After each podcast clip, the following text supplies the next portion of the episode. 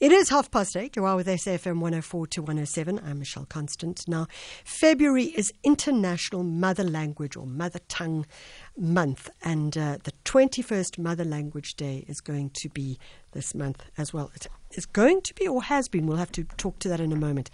Our guest is Terence Ball. He's a publisher of a variety of extraordinary books that talk to the partnership between South African Heritage Publishers, the Special Collections University unit of the University of Pretoria, South African National Lexicog- Lexicography units, the South African High Commission to the United Kingdom and Northern Ireland. So much, much more.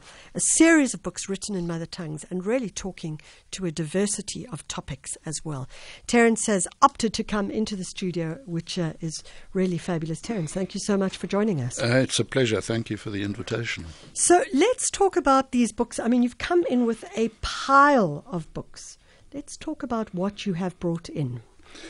Well, what I've brought in uh, are the first books to be produced from a collection of 891 writings in uh, seven of our nine currently official indigenous languages, which were written between the late 1920s and 1960 um, by about 186 different authors, all of whom obviously were mother tongue speakers of the language concerned, most of whom interviewed the then elderly before writing their materials.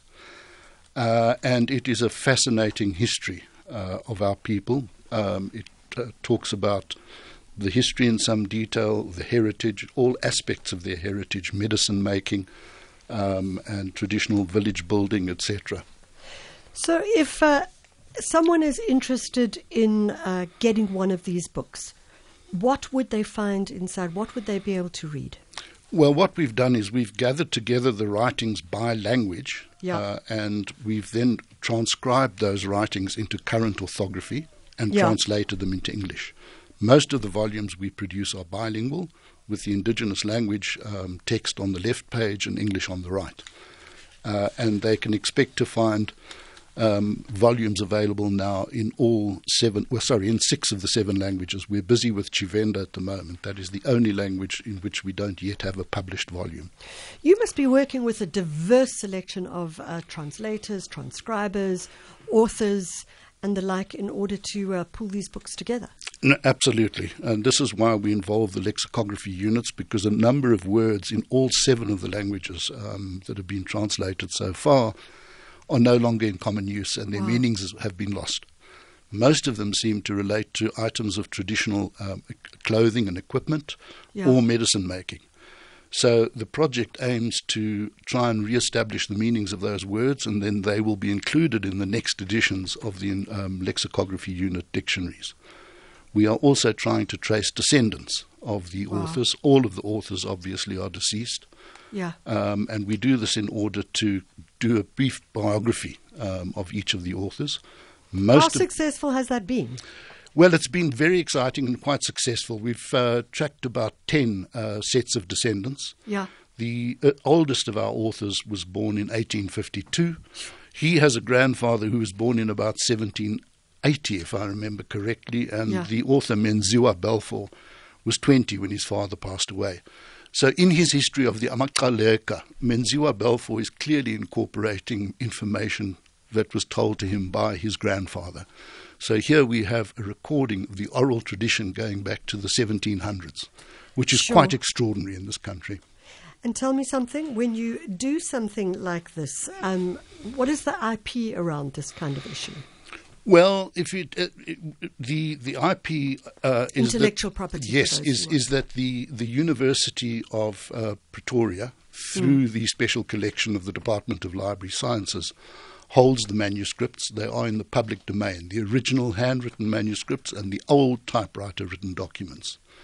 Yeah. We, uh, on the other hand, heritage publishers own the copyright in the modern transcripts of yeah. the indigenous language and obviously in the English translations thereof. What does that mean for the family members? How do they resolve to that, if you are able to even access family members? Well, uh, they are thrilled to hear often that their uh, uh, ancestors left these writings, uh, yeah. and some of them are quite extraordinary. For instance, um, Reverend Motubatsi has left us 2,900 typewriter written pages on the history of the Bapedi. Yeah. Um, and this is why we say in our documents that we will certainly be approaching the presidency with a view to ensuring that some of these authors who have, um, I think, so positively contributed towards the preservation of their language and culture be awarded a national order.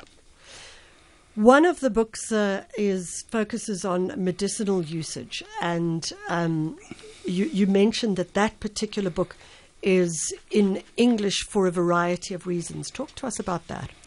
Well, we were approached by the Limpopo Heritage Resources Authority um, Yeah. with a view to identifying, from what we have translated, um, writings about aspects of traditional med- medicine amongst the Vatsonga and uh, the Sesotho sa Leboa speaking clans of Limpopo.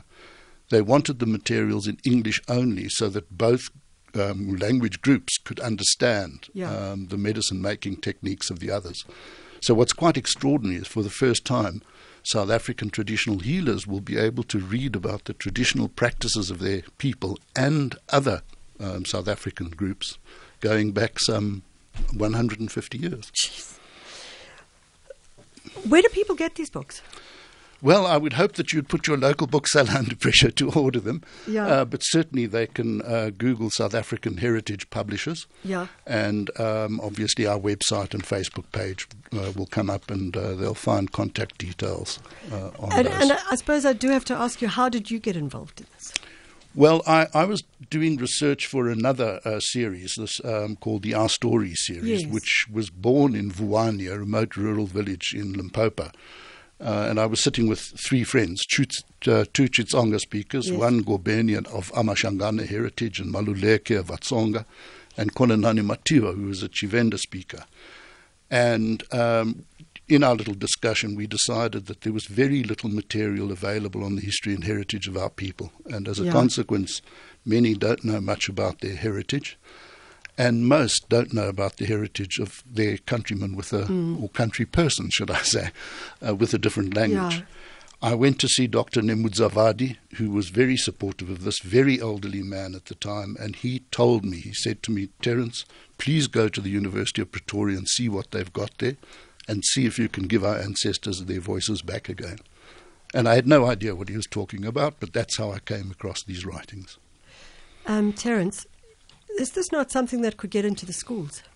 It must get into the schools, in my opinion. I mean, for the first time in our history, South Africans living in remote rural areas like uh, Hamasia, like uh, um, t- um, Chikunamalima, will be able to read about the history of their own villages, their own areas, written by their ancestors. So there's an immediacy about that. And also, clearly, I hope that these materials will make a contribution towards creating a more multilingual society going forward. We're chatting to Terence Ball. He's a publisher at the uh, South African Heritage Publishers, talking about a series of different books that have been created based on, I want to say ancient, but certainly historical works. The oldest authors to date were born in 1852, the youngest in 1918. A selection of works, uh, both in uh, a diversity of languages and also in English uh, for some of them as well. We're going to go to a break, and when we come back from the break, Terence, I understand that uh, you have um, something that you would like to read as well. I have, yes. We'll do that after the break. The Jet Set Breakfast with Michelle Constant.